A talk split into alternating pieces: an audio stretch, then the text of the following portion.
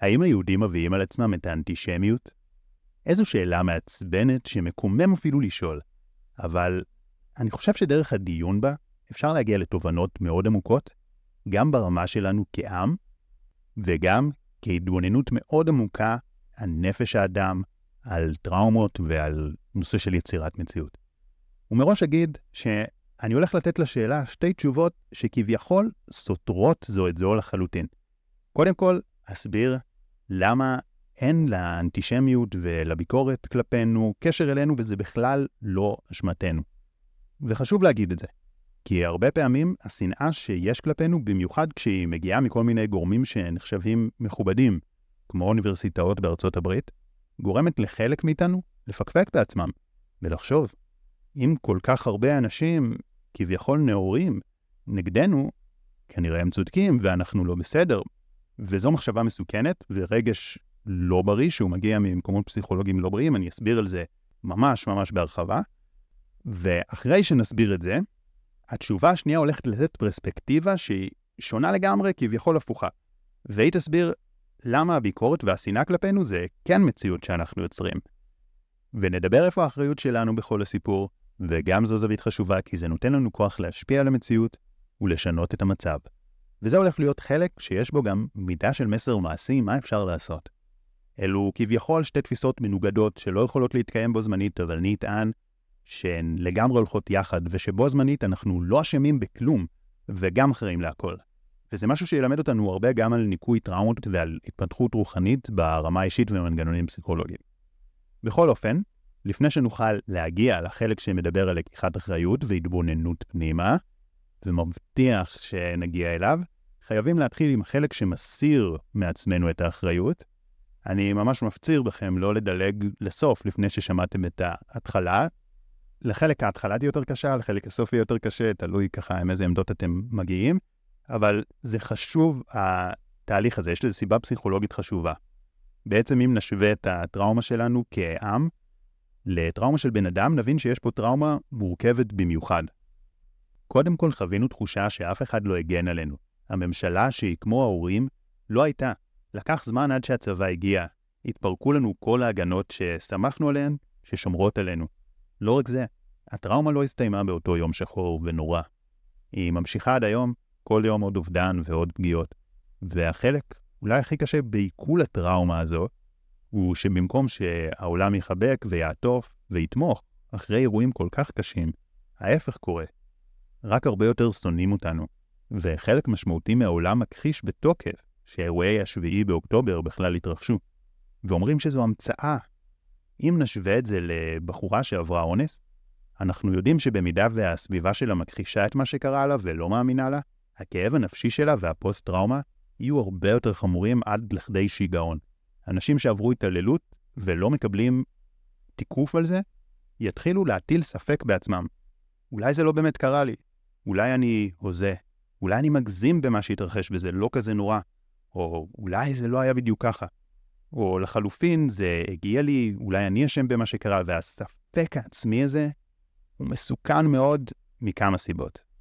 בראש ובראשונה, כי זה גורם לבחור או לבחורה שהתעללו בה להישאר במערכת היחסים המתעללת, לא לברוח, לא לבקש עזרה, לא לפנות לטיפול, כי יש ספק אם בכלל הייתה פה פגיעה, אם יש פה פגיעה. מעבר לכך, אפילו אם היא יצאה כבר מכלל סכנה, זה פוגע מאוד בהחלמה מהטראומה, כי היא מרגישה שזה הגיע לה, שהיא הביאה את זה על עצמה, שיש בה משהו דפוק. זה מוריד לה את הביטחון העצמי לרצפה. אז אם אני חוזר עכשיו לטראומה שלנו כעם, יהיה מסוכן לתת לתעמולה השקרית לגרום לנו לפקפק בעצמנו. זה גז לייטין לכל דבר. גז לייטין ערמומי שלוחצים לנו על הנקודות הרגישות כדי לתעתע בנו. הרי אנחנו מאוד רוצים שיאהבו אותנו, אנחנו מאוד רוצים שיסתכלו עלינו, שיש לנו ערכים גבוהים, ותוקפים אותנו בדיוק על זה, כדי שנטיל ספק בעצמנו. אם ניתן להשפעות האלו לחדור, זה יגרום לנו קודם כל לפגיעה מורלית, לחוסר ביטחון כעם, וזה יגרום לנו לשנוא את עצמנו. ואולי יותר חמור מכך, זה עלול לגרום לנו להישאר במערכת היחסים המתעללת, או במילים אחרות, לא לעשות את הפעולות שנחוץ לעשות כדי להיפרד. לכן אסור לנו לתת לגז לייטינג הזה לשחק לנו במוח. אנחנו לא אשמים בטרור רצחני. טרור כזה לא אמור להיות בעולם. וזה לא שאם היינו מתנהגים יותר יפה, יותר מרצים, אם היינו יותר uh, נחמדים, יותר מתחנפים, אז הם לא היו תוקפים אותנו. כמו שיש אנשים נרקיסיסטים, מתעללים, שלא משנה כמה ירצו אותם, הם לא ישתנו וימשיכו לפגוע, ככה גם כאן, זה לא אשמתנו. בסוגריים, אני מזכיר שבחצי השני של הפרק אני כן אגיד איפה זה האחריות שלנו ואיפה כן אנחנו יצרנו את השנאה כלפינו והביקורת עלינו, אבל לפני שמגיעים ללקיחת אחריות והתבוננות פנימה, חייבים לקלוט את הנקודה הזאת, אחרת כל ההתבוננות על איפה האחריות שלנו תגרום לנו רק ליותר ספק עצמי ותהיה ממקום לא בריא ומסוכן.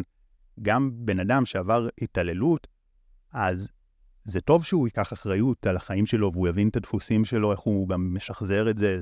הוא קודם כל חייב לנקות את האשמה, להבין שהוא לא אשם, להעיף את הספק העצמי הזה. זה הבסיס כדי שהוא יוכל לעבור לשלב השני של לקיחת אחריות. זה מאוד מאוד חשוב בתהליך החלמה מטראומה. לפני שאדם שעבר טראומה יכול לסלוח לתוקף שלו, להבין את הדפוסים שמושכים אליו מערכות יחסים מתעללות, הוא חייב קודם להתנקות מאשמה. זה חובה. וגם להבין שיש אנשים שהם פשוט מתעללים, ויש גם רוע. לא כל דבר רע שקורה לנו הוא באשמתנו. זאת אומרת, אולי ברובד רוחני מסוים כן אנחנו מושכים את הכל, אבל, אבל לא ברובד של החיים עצמם, וזה חשוב להבין את זה, כי אחרת הלקיחת אחריות הופכת להיות לאשמה, וזה מאוד מסוכן.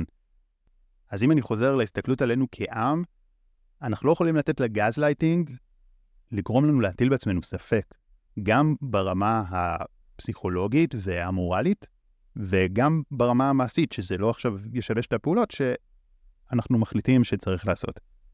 עכשיו, כשאני חושב על כל העניין הזה, יש מצב שזו אחת הבעיות של השמאל הרדיקלי, שהוא מאוד רוצה להיות מוסרי וטוב, באמת, בלי ציניות, אבל הרצון הזה מגיע מאיזה מקום נפשי לא לגמרי בריא. זאת אומרת, כי בסך הכל, התחשבות ולקיחת אחריות זה מאוד מאוד מאוד חשוב.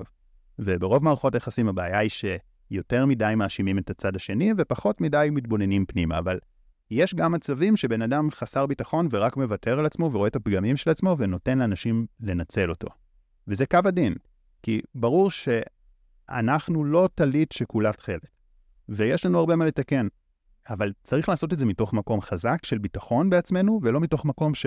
כל מיני פושעים מתועבים גורמים לנו לפקפק בעצמנו אחרי שמשתמשים בכלי תעמולה נבזיים לחלוטין. זה עושה לנו נזק תדמיתי, אבל לנו כישראלים שרואים את זה, קל להתעלם מזה ולהבין שזה לא באמת אשמתנו. זה שיש uh, צוותי תעמולה שמייצרים uh, תמונות מזויפות, זה לא משפיע עלינו כישראלים, אבל לפעמים דווקא הביקורת היותר עדינות שמגיעות ממדינות מערביות, אין יכולות יותר לתעתע בנו, כי אנחנו כל כך רוצים שהם יאהבו אותנו, עד שיש אנשים שמוכנים להגיד להם את מה שהם רוצים לשמוע וללכלך על ישראל רק כדי לזכות לקצת העדה. הם כמובן לא אומרים את זה לעצמם ככה, הם רואים את עצמם כנאורים וכלוקחים אחריות. אני באמת מאמין שככה רואים את עצמם, אבל אני חושב שלפעמים זה עלול להגיע ממקום של ריצוי ולא מהמקום העמוק של אה, לקיחת האחריות. אלא מקום של חוסר ביטחון. שוב, אני לא אומר את זה על כלל האנשים, ברור שיש הרבה אינדיבידואלים שכן עושים את זה במקום, כאילו שהם עברו תהליך רוחני וזה מגיע ממקום כזה, אבל אה, יש גם הרבה שזה מגיע לא ממקום נכון. כי אין מה לעשות גם, אנטישמיות היא דבר שקיים. כביכול אומרים בעולם שכועסים עלינו בגלל המעשים שלנו. אבל כשעמים אחרים עושים אותו דבר, אין אותה רמה של ביקורת ושנאה כלפיהם. אפילו כשרוסיה פלשה לאוקראינה, והמערב בהחלט הגיב. אוקיי, הוא הגיב. הייתה ביקורת כלפי רוסיה, עדיין לא היה מסוכן לרוסי להסתובב בלונדון או בניו יורק. היום לישראלי כן יכול להיות מפחיד להסתובב במקומות האלה. הביקורת של העולם כלפי רוסיה, למשל, הייתה כלפי המהלכים של השלטון הרוסי, אבל לא הייתה שנאה ספונטנית לרוסים שכבר גרים באמריקה, ושהם חלק מהחברה. הם גם אומרים שזה בכלל לא נגד היהודים. שזה נגד הציונות. כי מדינת ישראל תקועה לערבים באמצע הטריטוריה שלהם. וברור שהתיישבות כזאת תחמיר בעיות ותחמיר סכסוך עם האסלאם. אבל זה לא שלפני כן, לפני המדינה, אז היה ליהודים בטוח במדינות ערב. ובוודאי שלא היה להם בטוח באירופה, כן? אז המלחמה היא בהחלט הטריגר לשנאה. זה מה שאנשים אומרים לעצמם, שזה למה שהם לא אוהבים אותנו. אבל זה לא המקור אליה. ברור שזה הרבה מעבר, ואין לנו מה להאשים את עצמנו לחשוב שאנחנו עושים משהו רע ומגיע לנו שישנאו אותנו. זה בדיוק המחשבות שגורמים לנו לחשוב. אגב, אני מאמין שהרבה מהם באמת מאמינים בזה, והם לא מבינים את כל הדברים שהסברתי עכשיו, כי הם לא חושבים על זה לעומק. תוך כדי שאני מדבר על זה, עולות לי גם מחשבות על מה המנגנון הפסיכולוגי שיצר את התופעה המוזרה, שדווקא אלו שרוצים להיות הכי נאורים ושוחרי שלום, הפכו לתומכי טרור. בעצם, מה הוביל לקריסה המוסרית של השמאל הקיצוני באירופה? אני רואה את זה כמנגנון פסיכולוגי שעובד גם בנפש האדם באופן של אה, יחידים. זאת אומרת, מה גורם לזה? זו תופעה מוזרה, נכון? היא תופעה שאנחנו רואים אותה כמאוד uh, צבועה, אבל יש לזה הסבר uh, פסיכולוגי מסוים גם. אין לי מושג אם זה מעניין, אני בטוח שזו פעם ראשונה שעושה פודקאסטים כאלה, זה גם קצת כאילו מלחיץ לי, זה נושאים נורא נורא רגישים, ושברור שעל כל מילה שאני אומר אפשר לתת אלף סייגים. אני לא מנסה פה להגיד את האמת, אני מנסה לתת כל מיני פרספקטיבה וכל מיני זוויות. בקיצור, אם זה מעניין אתכם גם מה שאמרתי עכשיו, אז תכתבו לי ואני אעשה על זה גם סרטון. בכל אופן, עכשיו הגיע הזמן לחלק השני של הפרק, שאחרי שאמרנו את כל זה והפסקנו לפקפק בעצמנו, או לנסות לרצות, עכשיו מתוך מקום חזק ובריא, בואו נדבר על איפה כן אנחנו אולי אחראים על שנאה כלפינו. והדיון הזה הוא לא עבור אף אחד אחר, אלא בשביל עצמנו. כי זו הזדמנות לנו להתבונן פנימה ולעשות התפתחות. וזו הדרך שלנו להשפיע על המציאות, מתוך מקום חזק, לא מתוך מקום חסר ביטחון ומתקפל. אפילו הייתי אומר שזאת תהיה טעות להגיד את הדברים האלו בקול רם באנגלית, כי אז כל אלו שעושים לנו גזלייטינג, במקום להעריך, וואה, הם לוקחים אחריות, כל הכבוד, לא, הם השתמשו בזה נגדנו, זה, זה הקטע במערכות יחסים מהסוג הזה. שבמערכת יחסים רגילה, אם אנחנו לוקחים אחריות, וואו, הוא לוקח אחריות, אז אני גם אקח אחריות. אבל במערכת יחסים סיסטית זה לא ככה. שזה, אני חושב, יותר uh, סוג מערכת היחסים שלנו עם העולם כרגע. אז הם השתמשו בזה נגדנו, אז זה לא לצורך שום מטרה שיחבבו אותנו, או לצאת בוגרים, או רוחניים, או נאורים, זה בשביל ההתפתחות הרוחנית שלנו, ואולי גם לשנות את המציאות, אם אתם מאמינים שעבודה פנימית משפיעה. כמובן, אין פה תשובה נכונה. אין דרך באמת uh, לדעת, אני לא מתיימר להגיד שאני יודע שזה מה שאנחנו צריכים לעשות, כרגע אני מעלה מחשבות שלי, ואני בטוח שאתם תוכלו לחדד את זה עוד, ואז אולי בהמשך אני אשמע עוד פודקאסטים שאנשים שלקחו נקודות שלי ודייקו אותם, אז אני פשוט מעלה את המחשבות. אז סך הכל עלו לי חמש נקודות, שהן כולן ברובד פסיכולוגי ורוחני יותר, פחות ברמה המדינית של איזה התנהלות לעשות. הסיבה שאני לא מדבר ברמה הפרקטית, צבאית, מדינית, היא כי זה לא המומחיות שלי, וגם שלאור כל מה שהסברנו, זה לא יהיה נכון להגיד ששונאים אותנו בגלל המלחמה.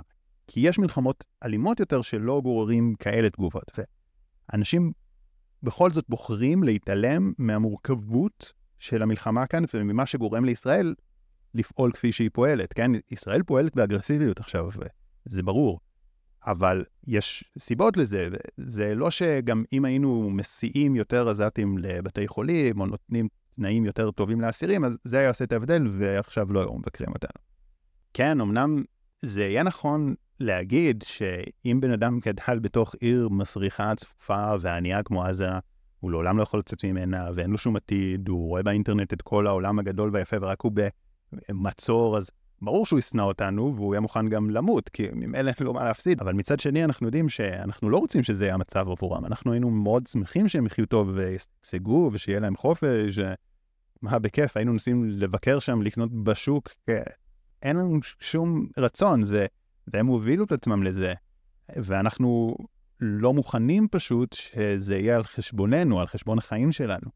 בקיצור, לא צריך להסביר לכם את זה, אתם יודעים את הסיפור הזה, כמה הוא מורכב ומייאש, ואני רק אומר את זה שאי אפשר להגיד שהשנאה אלינו בעולם היא בגלל הטקטיקות uh, מלחמה של ישראל שהן יותר אלימות, או זה לא העניין. ברור שאנחנו יכולים לקחת שם עוד אחריות וזה, אבל זו לא הנקודה. זה לא שיש איזה פתרון שאם נהיה יותר אדיבים וניתן יותר תקווה לפלסטינים, זה ייפתר ויאהבו אותנו. אז אני רוצה להתייחס לזה ברבדים אחרים לגמרי לגמרי, אוקיי? כי זאת אומרת כל מיני נקודות שאנחנו לא חושבים עליהן ביומיום. זה לא בהכרח הנקודות הכי גאוניות, פשוט שאנחנו לא חושבים עליהן. יש חמש נקודות, החמישית לדעתי היא הכי פרקטית והכי הכי רלוונטית ממש למצב, אבל כולם מעניינות. אני ממליץ כן להקשיב לכולם. אז הראשונה היא שהם מצפים מאיתנו ליותר, ובגלל זה שונאים אותנו, כי מצפים מאיתנו ליותר. אני אתן קודם כל הקבלה כדי להסביר. בתוך מדינת ישראל, מי שהכי מזוהה עם היהדות אלו כמובן החרדים.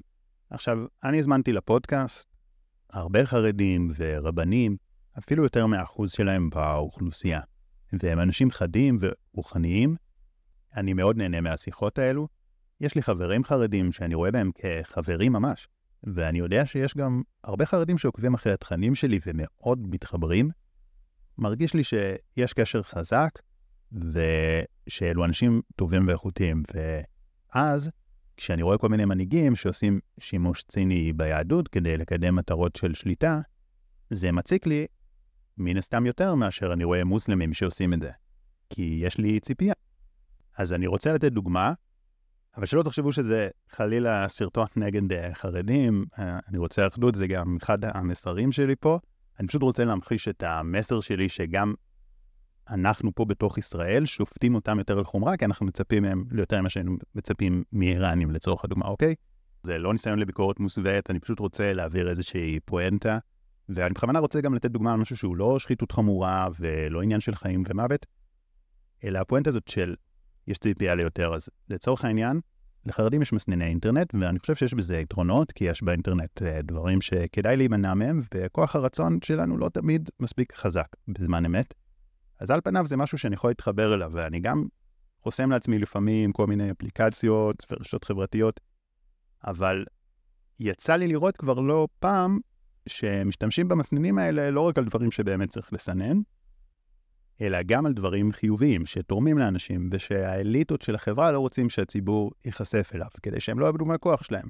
ומעורב שם כסף ושחיתות, ואני אומר את זה לא רק מתבוננת מהצד, אלא גם חרדים חברים שקרובים אליי אישית, ששוחחנו על הנושא.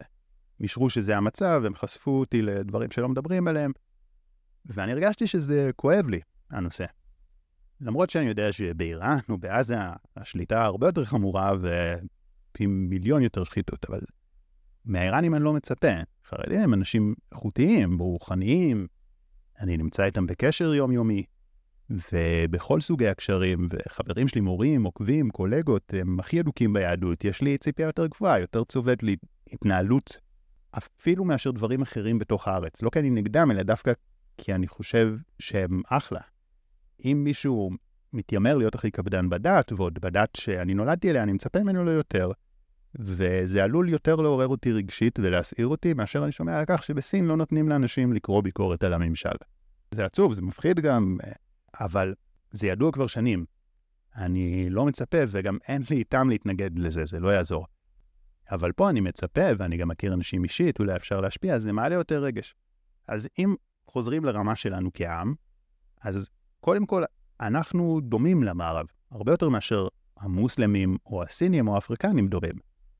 אז הם כבר מרגישים יותר ציפייה מאיתנו בגלל זה. וגם, הם בתוכם יודעים שעלינו יש סיכוי להשפיע, זה לא קרב אבוד, אנחנו לא סין. אין כאילו מה כל כך לבקר את אלה שאתם יודעים שכאילו אתם לא תשפיעו עליהם. ויותר מזה, אנחנו מעידים על עצמנו, אנחנו העם הנבחר, יש לנו בשורה לעולם, אנחנו עם רוחני, מוסרי, אז ברור שיותר מקפידים עלינו. במודע, ובעיקר שלא במודע, רוצים לראות שאנחנו חיים את הדרך הרוחנית שלנו, שאנחנו מצפן מוסרי, שאנחנו חיים בטוב בתוך עצמנו, שאנחנו יודעים להסתדר אחד עם השנייה, שישראל חברת מופת. ואם אנחנו לא, אז יותר כועסים עלינו, כי זה מאכזב. וזה דרך מעניינת להסתכל על הנושא, ואולי אפילו לראות אותו באור חיובי. מצפים מאיתנו. יש מה לצפות. משחקן כמו מסי, מצפים ליותר, ואם הוא לא מתפקד, מבקרים אותו יותר, מתעצבנים עליו. אבל בגלל שיודעים למה הוא מסוגל, מצפים ממנו להוביל, להיות טוב, זה דבר חיובי, זו זכות, זה לא שהם שונאים את מסי אז הם נטפלים אליו בקטנות. זה בגלל שהם כל כך מעריכים אותו. אם למשל, מישהו הוא מנטור לזוגיות, או מורה רוחני שאתם תופסים ממנו, ואתם מגלים שבתוך הזוגיות שלו יש בעיות חמורות. זה יבאס אתכם.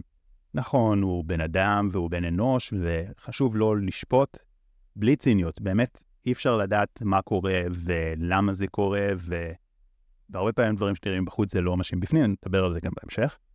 אבל עדיין בתחושה הפנימית, זה כואב לראות דבר כזה. ואתם יותר תתפסו את המורה הרוחני או את המנטרו-זוגיות הקטנות. וזאת נקודת מבט מעניינת ומעצימה, שאנחנו הצבנו לעצמנו סטנדרט גבוה, והעולם גם הציב לנו סטנדרט. ואם לא נעמוד בו, אז הם ישנאו אותנו. אנחנו פוגעים בהם. אנחנו לא יכולים לשמש להם מופת. ואנחנו לא עומדים בסטנדרט הזה. אנחנו סבבה והכול, באמת סבבה, כן? הרבה יותר טוב ממדינות אחרות, אבל לא הייתי אומר שאנחנו המסי של המדינות. אולי מסי בפוטנציאל, יש לנו פוטנציאל להיות מסי, כן, בטוח. אבל לא בביצוע. אנחנו כמו מסי שמדשדש, שרוצים כבר שהוא ייקח את המונדיאל, אבל הוא לא, הוא לא, הוא לא מגיע לזה. אז כועסים עליו, מקפידים עליו, כי הוא אמור להיות הכי טוב, יאללה. אני חושב שבטח לאור התקופה האחרונה, לא עמדנו בהרבה סטנדרטים. זה לא המקום להיכנס לדיון באיזה סטנדרטים אנחנו לא עומדים, אלא רק להגיד שאולי הסיבה שמקפידים עלינו יותר, זה לא בהכרח בעיה, אלא דווקא זכות. לתת איזה שינוי אה, של הסתכלות. עכשיו אני רוצה להגיע לנקודה השנייה, והיא התנשאות וגאווה. אם שוב, אני אעשה זום אין לתוך החברה שלנו, שהחרדים הם הסמן היהודי בתוך ישראל. אוקיי, זה לא ביקורת מוסווית על החרדים עכשיו, פשוט אין לי דרך להעביר את הפואנטה, ואני לא רוצה להיות עכשיו כאילו סופרלי פוליטיקלי קורקט וללכת ביצים ולהגיד את המסר מסביב מסביב, כי אולי זה יעליב מישהו, אני רוצה כאילו להגיד דוגרי. אוקיי, זה בשביל פואנטה. אז לי אישית, מציק שחרדים מתנשאים עליי או מתנשאים על מסורות רוחניות אחרות. וזה קורה. יש כמה מורים, רבנים, שאני מאוד מעריך ולמדתי מהם הרבה, אבל כששמעתי את ההתנשאות שלהם על מסורות אחרות והצורך להקטין אותם כדי להגדיל את היהדות, זה הוריד לי. וזה יצר אצלי ריחוק במקום קרבה. והאמת שיש רק אחד עד כה שלא שמעתי אותו מדבר ככה. זה ממש כאילו דפוס אצל הרוב, כאילו שבכל הרצאה צריך כאילו רגע להזכיר למה אנחנו יותר uh, טובים. אני מאוד מעריך את אותו אחד על זה, ואני מקשיב לו הרבה יותר. אני חושב שאיפה שיש עוצמה, לא צריך להתנשא, לא צריך להדגיש למה אנחנו מיוחדים וטובים יותר. העוצמה פשוט בולטת לעין. למעשה, אם יש מישהו שהוא טוב, והוא כל הזמן מדגיש כמה הוא יותר טוב ומוצלח, זה יגרום לכך שהם יקנאו בו. וכשאנשים מקנאים, הם לא מודיעים בעצמם, אה, אני מקנא בבן אדם, אלא הם מנסים להוריד את הבן אדם הזה. אם מישהו טוב והוא שחצן, ינסו לפגוע בו, להוריד אותו, לא לתת לו קרדיט לדברים. אבל אם מישהו מאוד מוצלח, ואז מה שהוא עסוק זה לעזור לאחרים, גם להגיע לאותם דברים, דווקא לא לקחת קרדיט, לחלק קרדיט. אז הבן אדם הזה סופר יעריכו אותו, ובסוף הכי יכבדו אותו גם. כמובן שזה יותר לטווח ארוך, ואני חושב שבמידה מסוימת אנחנו ככה, כי אנחנו כן טובים בדברים מסוימים, יש לנו במה להתגאות, ואנחנו מתגאים בזה, כאילו מנסים כזה לקחת קרדיט, במקום כזה לתת לדברים לדבר בעד עצמם, וזה בדיוק מה שעושה הבדל נגיד בין מישהו שמקנאים בו ומנסים להוריד אותו למישהו שמעריכים. עכשיו, אני לא אומר שההתנסות זה הדבר הכי מרכזי שאנחנו עושים, אבל זה כן משהו שקצת קיים לנו ב-DNA, אנחנו עם מתנשא.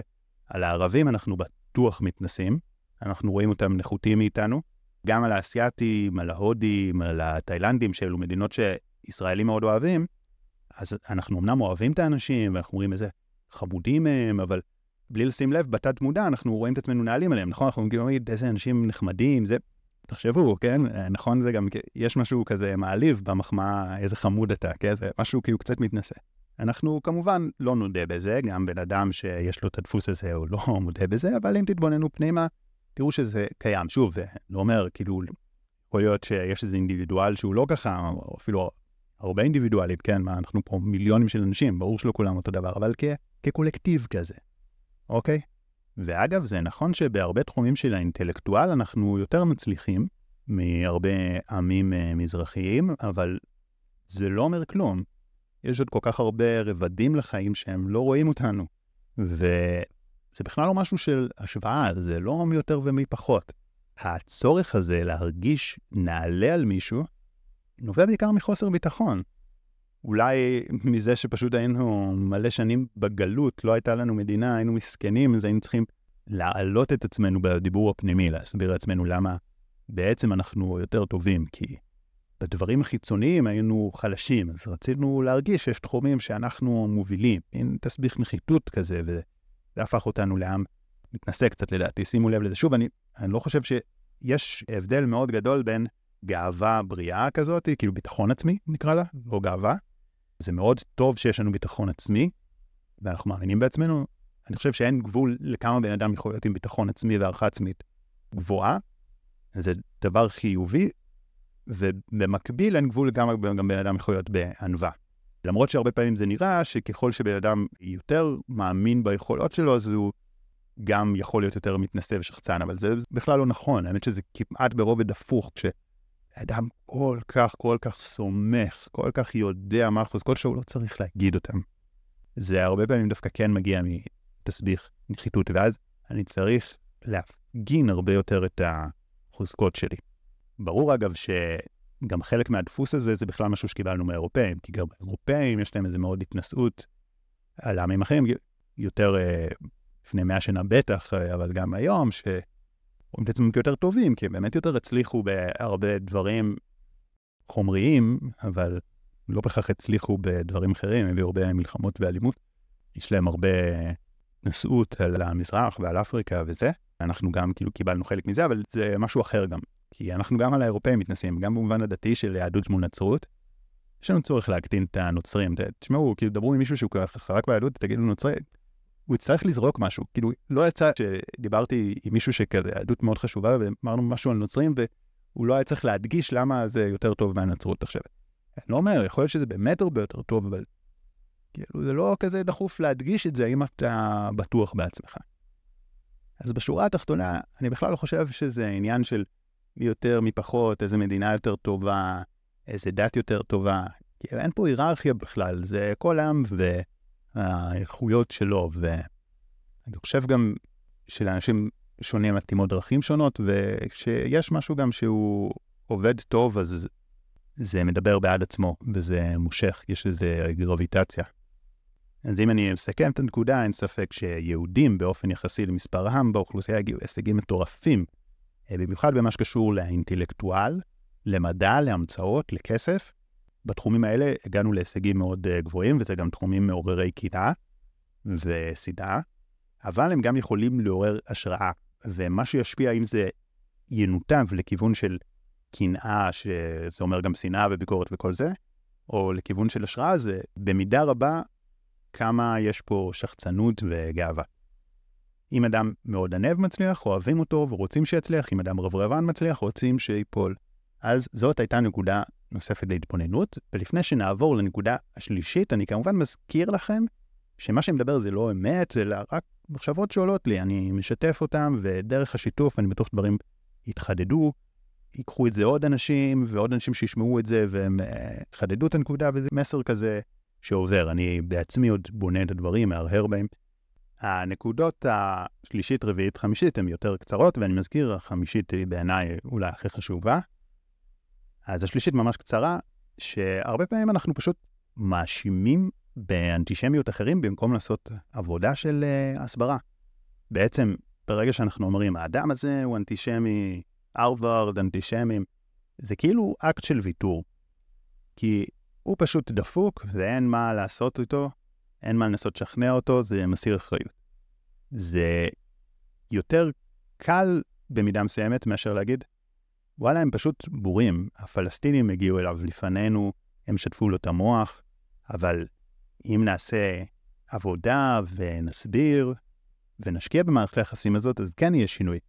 ואני חושב שזה במידה רבה המצב בהרבה מקומות במדינות המערב, אולי לא במדינות האסלאם, אבל במדינות המערב כן יש פתיחות לשמוע, אבל זה דורש הרבה עבודה, כי מה לעשות שיש המון פרופגנדה ערבית, ואנחנו יותר מעט, אז אנחנו צריכים לעשות עבודה יותר טובה.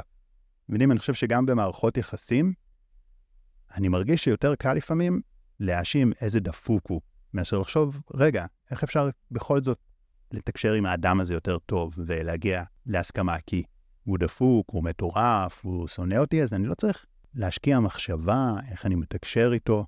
אני פשוט שם את זה בצד. ברגע שאומר, רגע, אולי כן יש סיכוי, זה פתאום שם עליי הרבה אחריות. אה, עכשיו, זה אומר שאם אני אצליח לתקשר איתו או לא, זה תלוי בי. זה יותר קל פשוט להאשים את הצד השני ולתייג אותו דפוק, אפשר לדבר איתו. אז זה גם נקודה. הנקודה הרביעית היא בגדר אה, בדיחה, צריך קצת אה, להקליל את הפרק הכבד הזה. אז מה שמצחיק שכזה לנה אמרה לי בלי לשים לב, ואחר כך נגיע לנקודה החמישית, שהיא הכי חשובה בעיניי, אז משהו הומוריסטי קטן.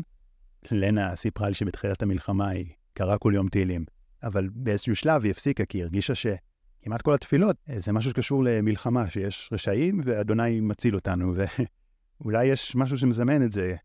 תכלס, שחושבים על זה, כל החגים מבוססים על מלחמות וחורבן. כל ההגדה של פסח זה איך אלוקים נכנס ברשעים, ואיך בכל דור ודור קמים עלינו לכלותנו, והקדוש ברוך הוא מציל אותנו. פורים זה איך הציל אותנו מרצח העם, חנוכה זה הנס מול היוונים. אני לא יודע, אולי יש פה דפוס שאנחנו יורשים מדור לדור, איזה מערכת אמונות קולקטיבית של שחזור טראומה. האמת שתוך כדי שככה מעמיק בזה, אולי בכל צחוק יש אמת, אבל מי יודע אם יש מישהו מומחה לדברים האלה, אבל uh, בכל מקרה זאת uh, נקודה כזה שהומוריסטית יותר. ועכשיו אני רוצה להגיע לנקודה מאוד חשובה, וזה החמישית והנושא של האחדות. אז אני יודע שזה כבר נהיה נדוש, אז אני רוצה לתת נקודת מבט מרעננת וספציפית ומעשית לגבי זה, וגם להסביר איך זה קשור לאנטישמיות. אז זה לא הולך להיות שיחה על כמה רבנו לפני, וכמה עכשיו עוד לא התחילו להגליד הפצעים והתככים כבר חוזרים, ושלא למדנו את השיעור. אין מה לדבר על זה, אתם יודעים. אני רוצה לדבר על האחריות שלנו לא רק כעם, אלא כיחידים בתוך כל זה. ואני רוצה לזקק את זה לעצה אחת אפשרית ליישום. כי בואו נהיה מאוחדים זו הצהרה כללית כזו, ומה כבר אפשר לעשות עם זה? והעצה הספציפית מאוד ואפשרית היא לדון לקו זכות, לא למהר לשפוט אנשים. אנחנו לא יודעים למה הם מתנהגים כמו שהם מתנהגים. אחת התובנות שהיו לי השנה, תובנה מאוד uh, רגשית, זה שקרה לי מקרה שכלפי חוץ היה יכול להיתפס שעשיתי משהו לא בסדר. אני הייתי סבבה, אבל אני יודע שאנשים שראו אותי מהצד לא יכלו להבין את זה. ולא היה לי צ'אנס להסביר. ואני ממש התפללתי שהם ישפטו אותי לזכות. זה מה שבאמת היה, כאילו שהם יראו מה שבאמת היה, אבל בשביל לעשות את זה הם היו חייבים להגדיל ראש, באמת לנסות להבין את הסיטואציה. כי איך שזה היה נראה כאילו במבט ראשון, אם בן אדם כאילו לא מנסה לחשוב על זה לעומק, אז זה היה נראה לא טוב. ולא הייתה הזדמנות להסביר, ואין לי מושג איך הם שפטו אותי בסוף, אבל זה ממש נתן לי את התובנה כמה פעמים אני שפטתי מישהו שהייתי בטוח שאני יודע בוודאות שהוא עשה משהו לא בסדר, כשאולי אין לי באמת מושג. ואנחנו עושים את זה כל הזמן, אחד עם השנייה, וזה מה שקורה לנו עם העולם. מבחינת העולם אנחנו נתפסים ממש רשעים, רוצחים. מי שלא יתעמק לנסות להבין אותנו, מי שלא באופן יזום מחפש להבין, לראות את המורכבות של המצב, ללמוד על המצב, אז הוא לא יכול להבין למה ילדים בעזה סובלים עכשיו. זה באמת סבל נורא, גם אנחנו לא רוצים שהם יסבלו, אבל קודם כל אנחנו רוצים לחיות בעצמנו, סוג של אין ברירה כזה. די נגררנו לזה, רובנו משתוקקים וכמהים לחיות בשלום. אז אם אני מוריד את לקיחת האחריות לרובד מאוד ספציפית, לא אחדות בעם באופן מופשט, לא להבין את השמאל או הימין, אלא לאנשים הקרובים אליי לשפוט לכף זכות, לראות בהם את טוב ולהבין את המורכבות שהם חווים. זה גם יוביל לאחדות בעם בסופו של דבר, כי זה מתחיל מקטן והולך וגדל, וגם יש פה את האלמנט הרוחני של לעבוד פנימה, כרגע שופטים אותנו, לא מנסים להבין אותנו לעומק. אז אנחנו ברמה האישית ננסה להבין אחרים לעומק, לראות את המורכבות, זה יביא לנו מציאות אחרת, מי שמאמין ברובד כזה. אני יודע שזה נושאים סופר רגישים, ועל כל דבר הייתי יכול לפתוח איזה 20 סייגים ודגשים, אבל אז הפרק הזה לא היה נגמר. אז פשוט דיברתי, תרגישו חופשי להגיב לי, לתת את דעתכם, ואם בא לכם שיעשה עוד דברים בסגנון, יש לי הרבה מחשבות, אני רק צריך לדעת שזה מעניין מישהו, אז אה, תגיבו.